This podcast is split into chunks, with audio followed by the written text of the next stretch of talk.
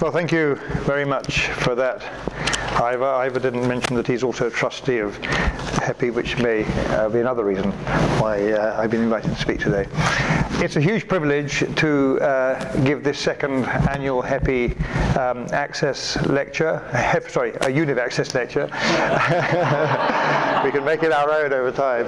Um, it is an important topic, as Ivor said, and I'm delighted that UNIV has decided to make it a permanent feature of the academic calendar.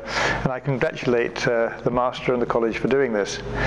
I begin with the proposition, and there are no surprises here, that entry into higher education is unfair. Going to university at all, and also the university that you go to. And by that I mean that some groups are very much more likely to go to university than others, and that some groups are very much more likely to go to highly selective universities than others. And I hear some of you already muttering that that's not unfair because there are reasons for that. Well, there are reasons. There may be reasons for those discrepancies, but um, that doesn't make them fair. And anyway, I'm up here, you're down there, and tonight words will mean what I choose them to mean. and so I'm going to examine some of these unfairnesses, and I'll begin by examining who goes to university and who doesn't go to university. If you're male, you're far less likely to go to university than if you're female. Now, there are reasons for that, of course, uh, mainly that girls do very much better at school. But as you'll gather from this uh, slide, it hasn't always been that way. A few, if, if, if, it were to continue a few years to the, uh, to the left, um, uh, the lines would cross. Uh, and unless you believe that inherently males have become more stupid than females, um, uh, uh, then this is a discrepancy that needs to be understood and explained, um, and I assume eventually resolved. And incidentally, the problem is more complex than you may think, since it's not only in this country that this is so. This is um, a chart produced by the OECD um, uh, and relates only to OECD countries, but I can assure you that it's the same pattern. If you look even at the Arab countries, it's the same pattern of uh, underperformance of males and um, and the uh, the outperformance of males by females. Um, if you're, in case you're interested, uh, there is a very small number of countries here where where, where males are still uh, dominant, but um, you'll see that it's it, it's it's it's pretty consistent. And this is the UK here. And I always thought how nice it must be to be a boy at university in Iceland uh, over, over, over there. Um, now, these subtleties, though, of the differences and the reasons for them were lost on the Sun newspaper when we published our report on the relative achievement of, of males and females. And I thought this was an excellent piece of self mockery on the part of the, uh, the Sun. Now, the second, the second discrepancy that I want to refer to, um, whether or not you go to university depends to some extent on when you were born. You're very much more likely to go to university uh, if you're born in September than if you're born in August. As you'll see from this graph, about 13% more likely. Now, we can have a separate seminar just on this topic. Um, it isn't because of the stars, it's nothing to do with astrology, uh, nor is it because midwives tend to be on holiday in August. It's because of bureaucratic and administrative rigidity. It's because the rules on starting school mean that little children of four can find themselves in the same class as children 25% older than themselves. And there's ample research evidence that um, uh, the, the, documents the discouraging and harmful effect that this can have, not in all cases, obviously I on the 31st of August, but,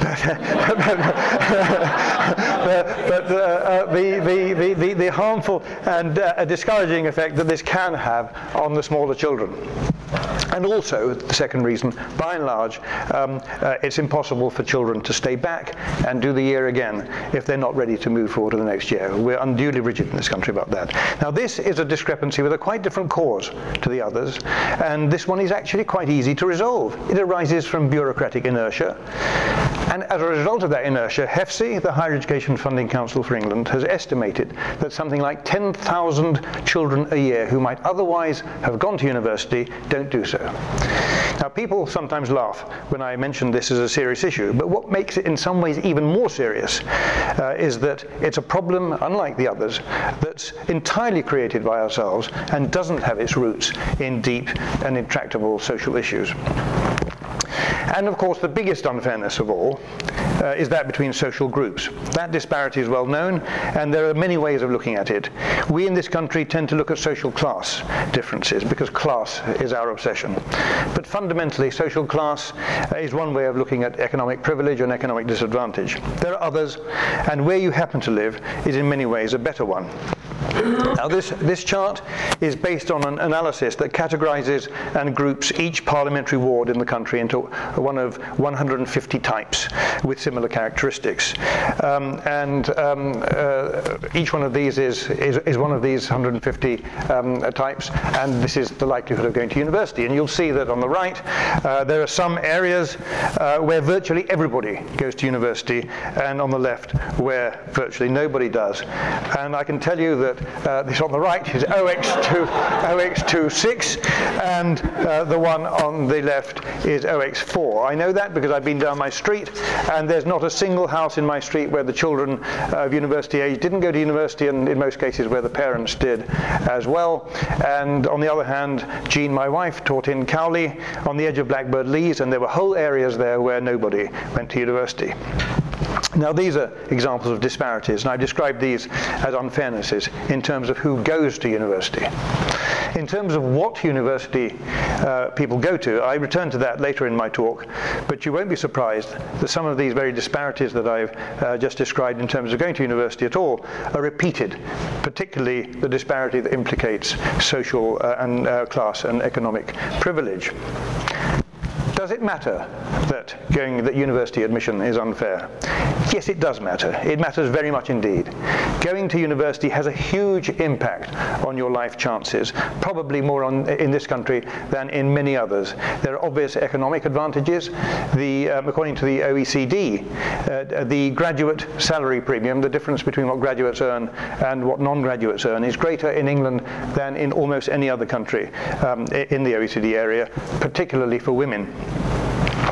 And as more jobs become graduate jobs, so the imperative to go to university increases.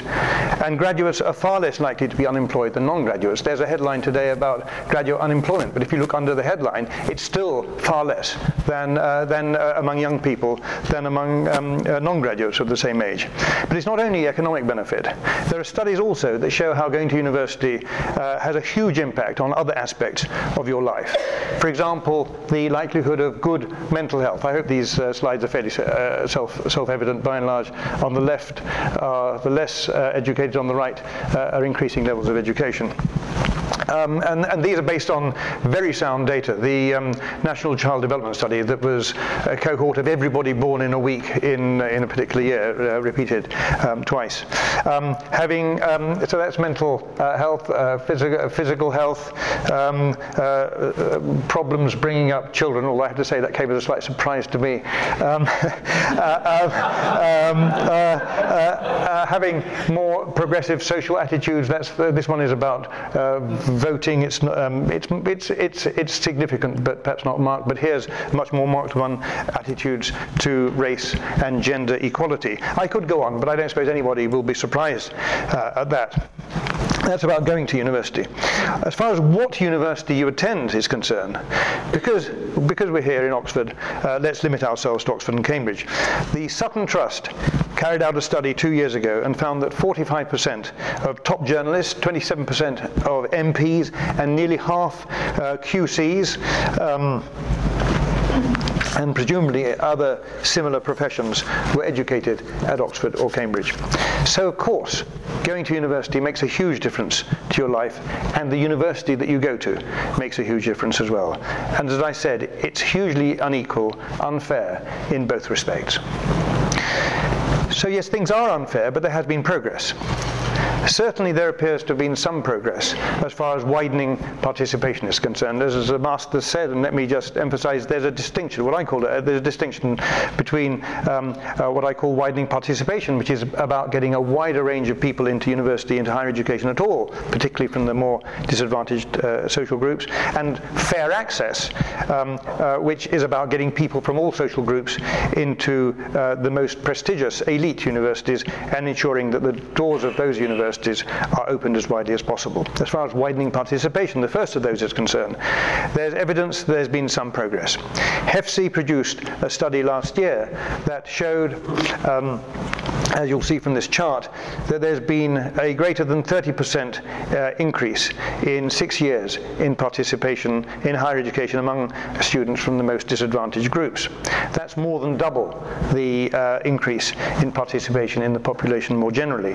That's a very sudden, very rapid, and very welcome increase.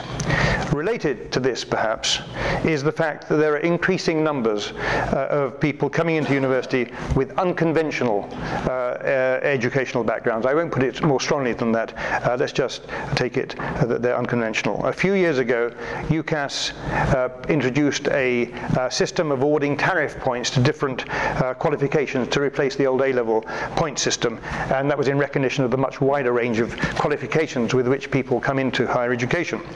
So, for example, three grade A's at A-level equates to 360 uh, UCAS tariff points. Does anybody have any idea what the modal number is of tariff points of people entering higher education through UCAS? I hate silences, so I'll tell you.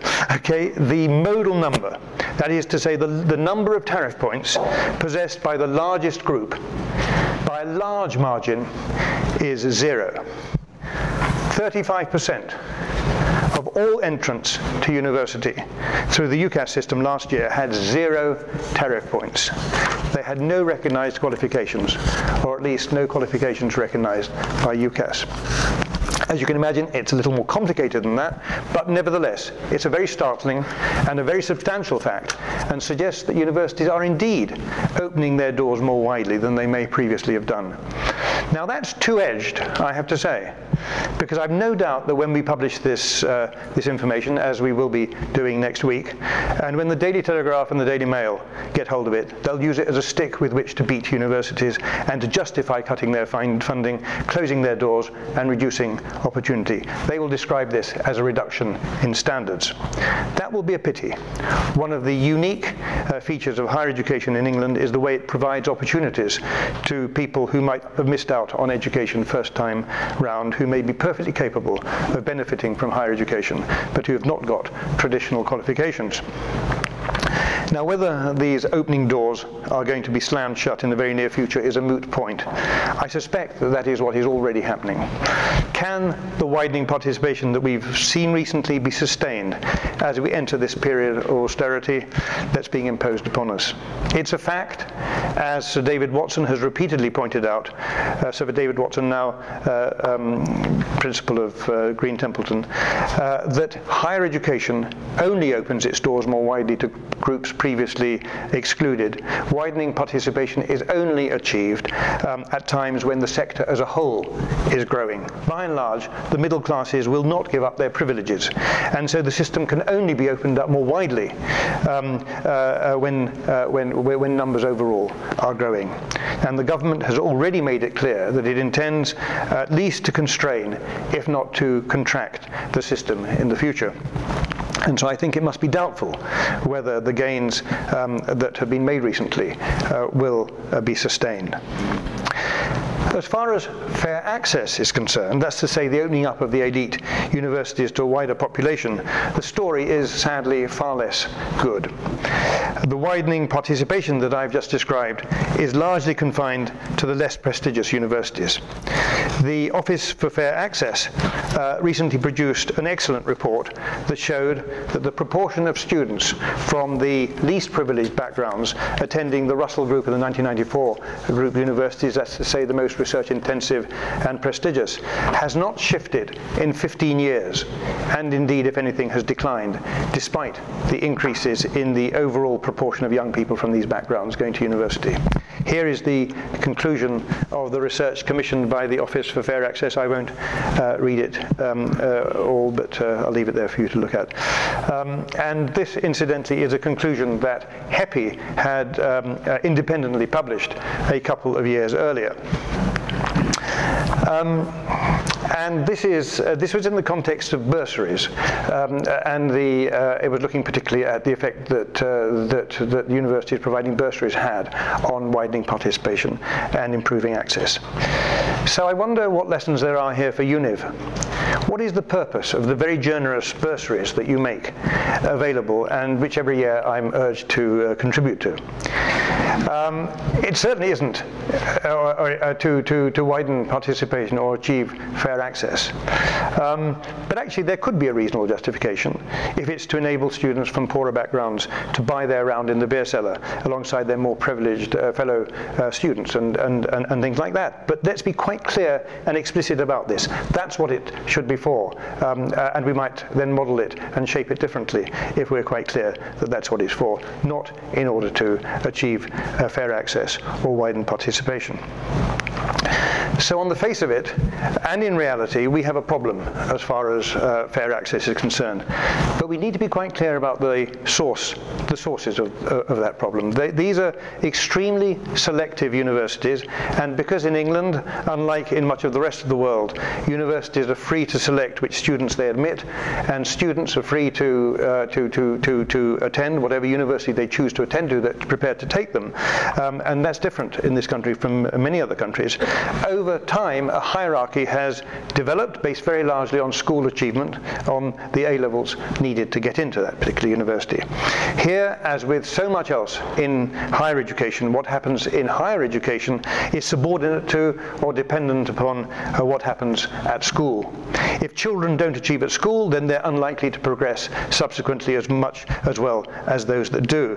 And there's ample evidence, sadly, that far too many pupils don't fulfill their potential at school. You'll see from this table that a very large proportion of pupils who achieved well at GCSE don't nevertheless go on to take A levels or other level 3 qualifications. Indeed, even uh, 10% of those with, um, with 10 or more uh, uh, GCSE grade A star to C don't even stay on at school beyond the age of 16. Um, uh, uh, and you'll see from, from, from this that, um, uh, uh, that, that, that, even fewer, of course, go to university. As many as 26% of those with, uh, with 10 or more um, GCSEs don't go to university, and even eight, more than half of those with eight or more GCSEs don't. Interestingly, uh, though, the corollary is also true. Once uh, level three qualifications have been achieved, uh, most of the differences between uh, the social groups is, uh, are eliminated. It is getting to that point that makes the difference. Um, uh, once you've got to that point, what, whatever your social background, it seems to make far less difference by and large, progression beyond GCSE is a function of family background. So the answer isn't to beat universities about the head for failing to admit pupils from poor backgrounds, but it's to raise the ambitions and the achievement of pupils at school. It's taken time, but there's good understanding now, even at the top of the government, about where the problem lies. But all we've had since then, quite honestly, is crocodile tears from the government, and with the winding up in particular of the Aimhigher program, we've lost the one program that, that was centrally funded that recognized uh, and attempted to address the problem by going into schools to raise aspirations. Here's an example of an Aimhigher initiative. Professor Fluffy, um, who used to go into primary schools uh, in Liverpool and encourage children to think that university is normal, and well, hardly normal, is fun anyway. it, is, it, is, it is, fun, um, uh, uh, despite the rhetoric, widening participation and fair access are major casualties of the new ideology that governs higher education and public life more generally. Now, what I've said so far is about the wider higher education sector, uh, a sector of which Oxford is an illustrious member, but it's not limited to Oxford. In many senses, Oxford is uninteresting because it's so exceptional. If we're interested in higher education in the UK, in the UK we do well to steer clear of a discussion about Oxford and Cambridge, and generally I do so. But nevertheless, I'm here, and you've been good enough to invite me to speak to you, so I will speak a little about Oxford. There's no doubt that Oxford is an extraordinary university that provides an extraordinary education to those who are fortunate enough to, uh, to attend it and whose students do disproportionately well in their subsequent lives. That's why it's so important that access to Oxford should be scrupulously fair. Is it fair? Well, on the face of it, we have a problem with just 9.8% of students from Oxford coming from the poorest backgrounds, whereas in the university system as a whole, some 29.8% of students are from such backgrounds. And this fact has been used by those who wish Oxford ill to criticise the university. We had the unedifying sight a year or two ago when uh, John Denham, uh, the then Secretary of State, laid about Oxford and Cambridge, and the Chancellor of this university, in my view, was unwise enough to be drawn into the scrap as was the, um, the head of admissions uh, here, um, uh, as was the Vice Chancellor of Interesting, Denham responded by criticising the university for setting its sights too low. Actually, for setting its sights too high, you could argue was the was the criticism that he had of Oxford, um, and the Vice Chancellor of Oxford, um, uh, Vice Chancellor of Cambridge, joined in. Um, more recently, as the Master said, um, David Lammy, the former Minister of Higher Education, was observing that there are few, if any, black, black students in Oxford and uh, implicitly um, accusing the university of racism. Uh, and um, uh, and of course, we all remember when the then Chancellor of the Exchequer, subsequently uh, the Prime Minister, invented the Laura Spence scandal, which touched a national nerve, and had the Sun newspaper, among others, joining in to kick Oxford in the shins we all know, and they knew perfectly well, that the issue was not a straightforward one of prejudice and snobbery on the part of Oxford um, and uh, its admissions processes, but it was due to differential school achievement by young people from different social groups and attending different types of school. So the reason that Oxford is socially elitist, which it is, is because it's educationally elitist. And you'll see that from this rather old chart, but one that nevertheless tells the story eloquently.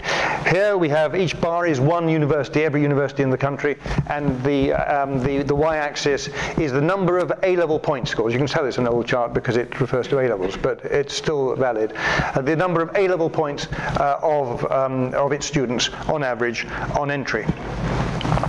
Um, and you'll so see that there are two universities on the far left where pretty well everybody has maximum A-level points.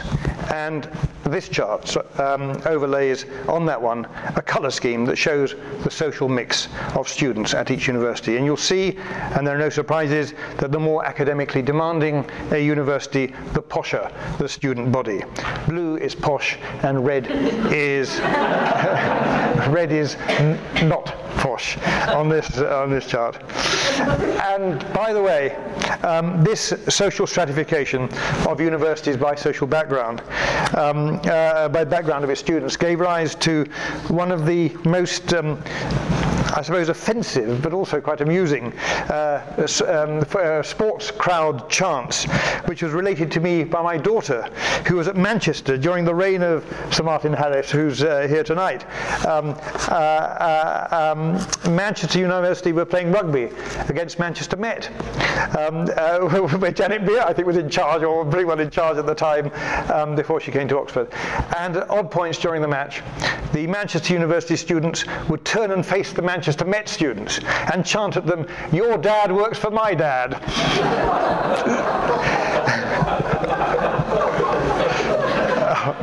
I'm sorry, Martin, it's true. Unfortunately, the effect apparently was to galvanise the Manchester Met rugby team. so long as independent schools produce pupils with higher grades, so long as the better off social groups do well, uh, do better at school, then this will continue. There is a solution that's urged by some if we can't address these disparities, and that's to force elite universities to take students by quota. That's what has been suggested effectively by Simon Hughes in his ill informed and ill thought through and frankly politically grandstanding comments about this question. Most people think, and I agree, that that would be an unwarranted intrusion into the autonomy of universities. But having said all that, I want to make two points. The first point is that it's true that higher education is about academic selection, but to the extent that it's about academic selection, it's about trying to identify academic potential. It's not a prize for having done well in the past, as is implied by those who complain when it's suggested that universities should take some account of the context within which applicants achieved what they achieved at school. It's true that the past is a useful indicator of future achievement, but that's all it is. It's not in itself what's being recognized in the offer of a place. It's an indicator, and it's legitimate to look to see what other indicators there may be. That's why a university like this one goes through endless processes trying to make fine distinctions between students who achieve the highest academic levels at school. And by the admission of many who undertake this process, they probably get it wrong as often as they get it right.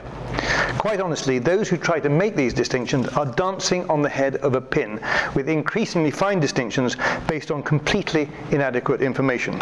Grade A at A level is now the most modal grade. And so most selecting universities, not just Oxford, but particularly a university like this, has to look at other discriminators. They look at GCSE results. Oxford now wants applicants to have the A star at A level.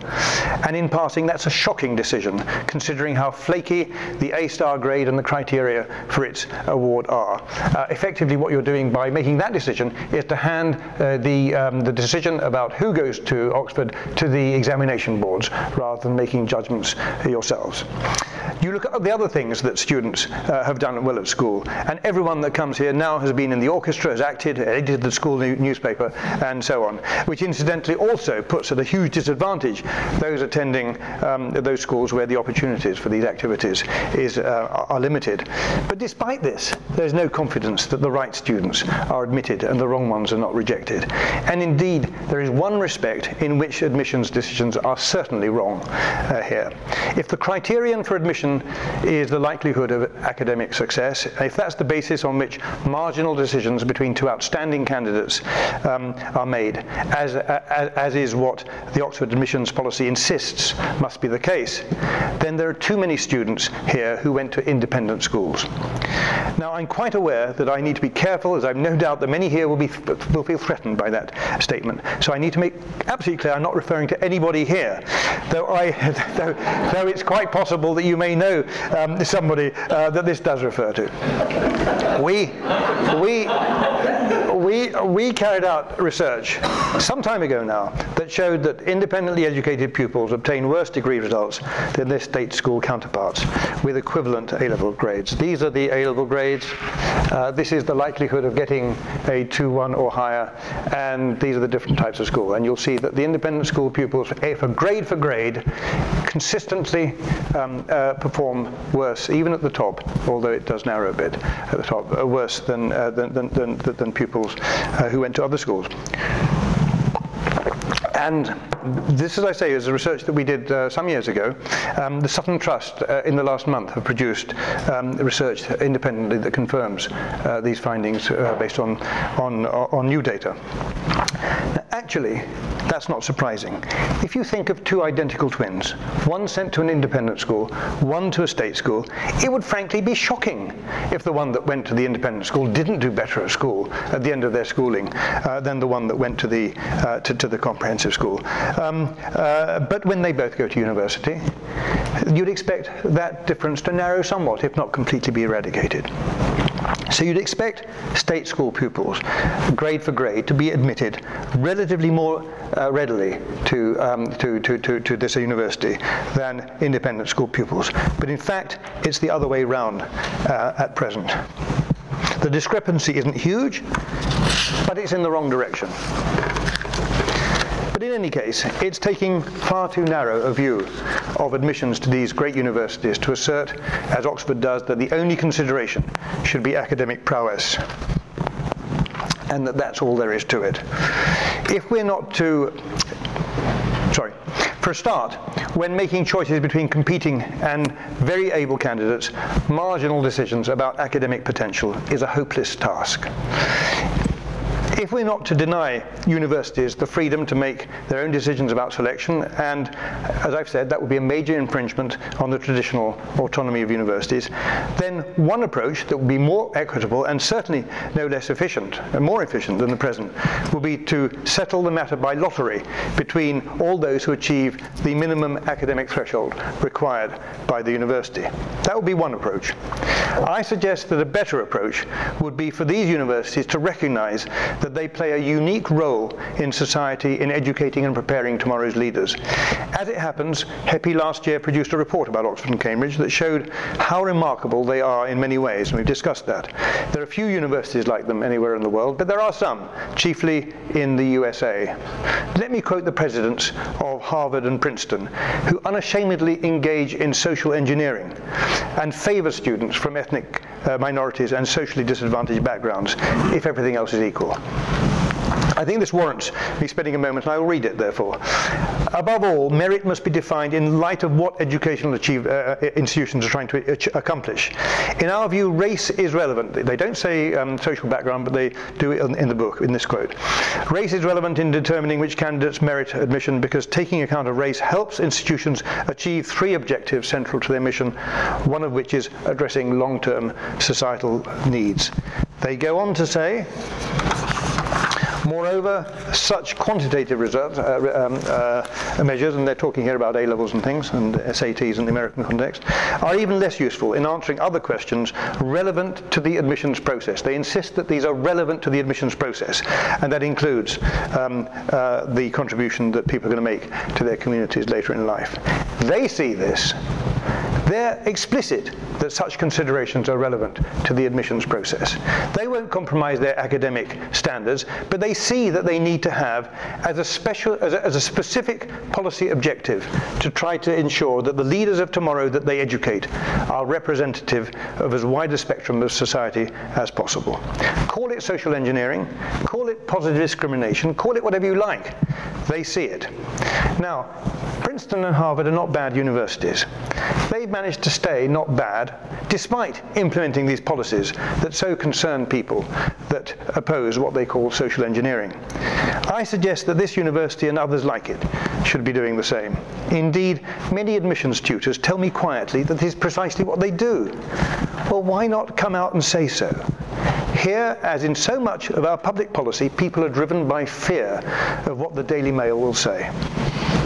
It should be a policy of this university, and it should be an explicit and unashamed policy. Let's be quite clear, I'm not talking here about wholesale replacement of academic criteria with social criteria. What I am suggesting is a modest, a self evident even, measure that's supported by research evidence. I worry, and this worry is reinforced by some of the arguments deployed against such a proposition, that opposition to this proposal is based on fear fear of losing privilege and fear of the unwashed. But actually, I want to get away from what is an increasingly polarized and, in my view, futile, uh, sterile discussion about whether undergraduate admissions to Oxford are fair, and to ask the question what is the point of Oxford? Specifically, what is the point of an elite undergraduate education for a very small number of people? Would it matter if we didn't have two universities in this country that perform this function? Would the public interest suffer? Bear in mind that the majority of countries don't have a system such as ours, with two universities pro- providing such an intensive and extraordinary education for such a small number of students, and providing uh, an education for the country's elite to the extent that we do here. And most other countries thrive despite this lack, and indeed many of them are more successful than we are. And let us remember that also that we pay a heavy price for the existence of Oxford and Cambridge as undergraduate universities in terms of the part that they play in perpetuating the social divisions that disfigure our country.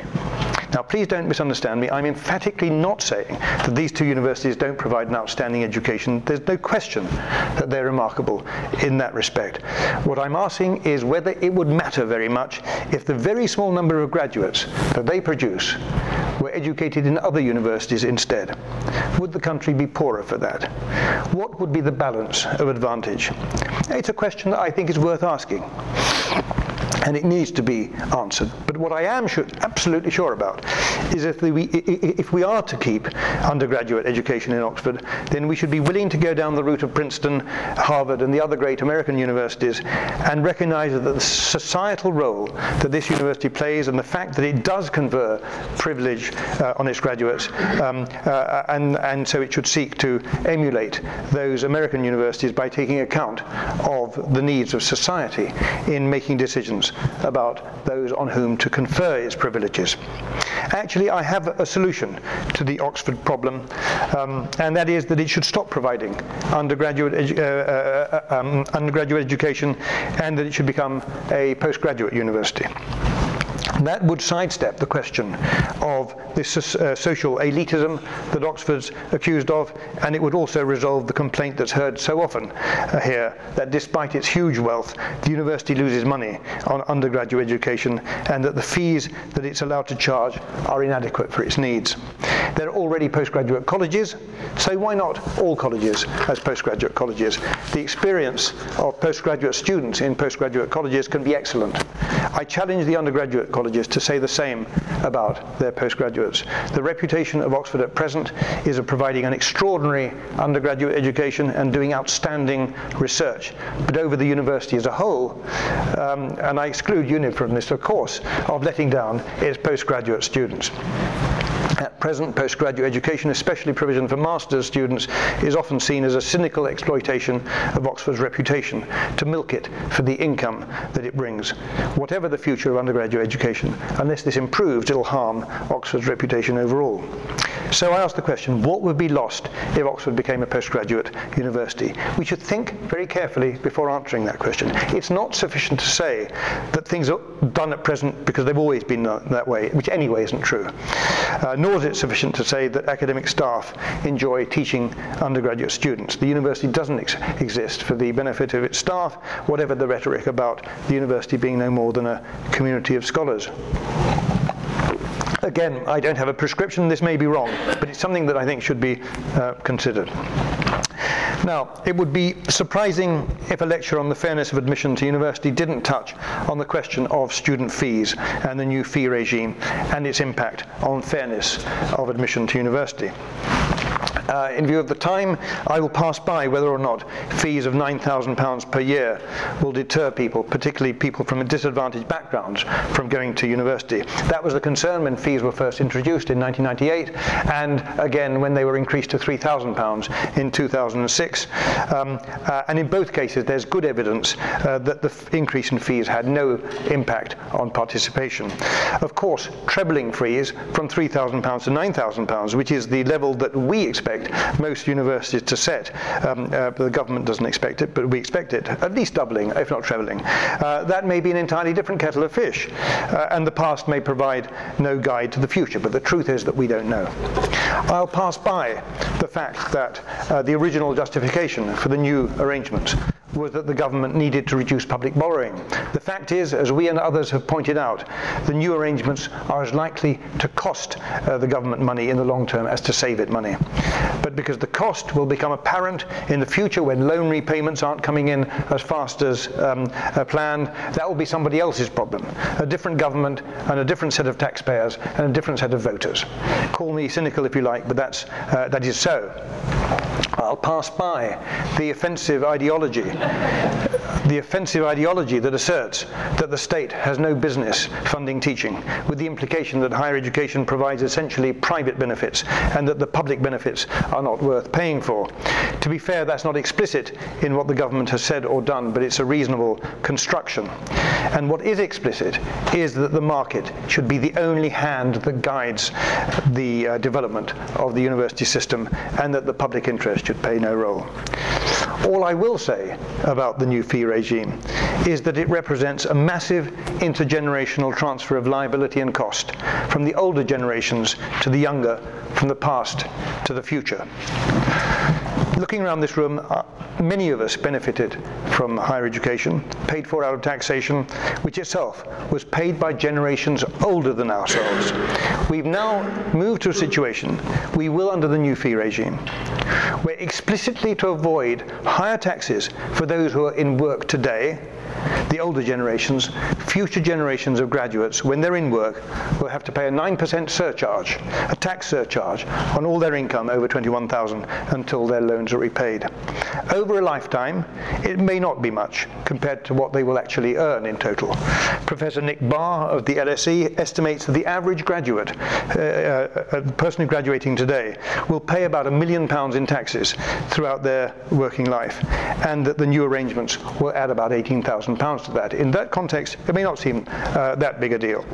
And there's no doubt in my mind also that those who benefit from higher education should contribute to the cost. So I have no argument against fees in themselves. And I have to tell you also that, uh, that the arrangements that we have today, in some respects, the mechanics of it are among the most progressive in the world. That students pay nothing uh, when they enter university, where the government pays everything on their behalf, and they only repay the government when they're in work and earning over a certain threshold of income. All that is positive.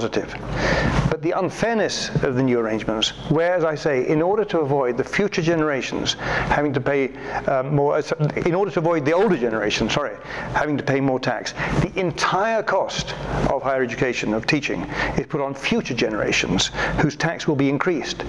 The unfairness of that is staggering and unprecedented in my experience. And it's particularly ironic this policy is presided over by David Willetts, a wise and generally humane and sensible man, who wrote a book last year called The Pinch How the Baby Boomers Stole Their Children's Future. Here, with this policy, the wrong that he wrote about is so eloquently in, in, in that book, is repeated many times over. Now, I don't think things will improve whatever government's in power, whatever the opposition may say, and let's remember that the Conservative Party were against student fees for a large part of the time when they were in opposition. When the opposition are in government and are faced with a stream of money that they can't afford to do without, then I'm afraid that reality will make it highly unlikely that fees will reduce. It could well be that public funding uh, will be reintroduced, and the chief executive of HEFCE, in what was perhaps a deliberately unguarded moment, said as much to the assembled vice chancellors at the HEFCE annual conference. But the history of the United States is that every time public funding reduces, fees go up, but when the better times return and public funding is increased again, uh, fees never reduce. I see the master looking anxiously at his watch, um, so I'll discard the second half of my talk tonight. Uh, and um, ladies and gentlemen, I thank you for listening to me. Uh, thank you, Master, for inviting me to speak uh, tonight. I hope that what I've said doesn't cause indigestion and that you can enjoy the rest of the evening and the drinks and dinner that you've so generously offered to us. Thank you very much.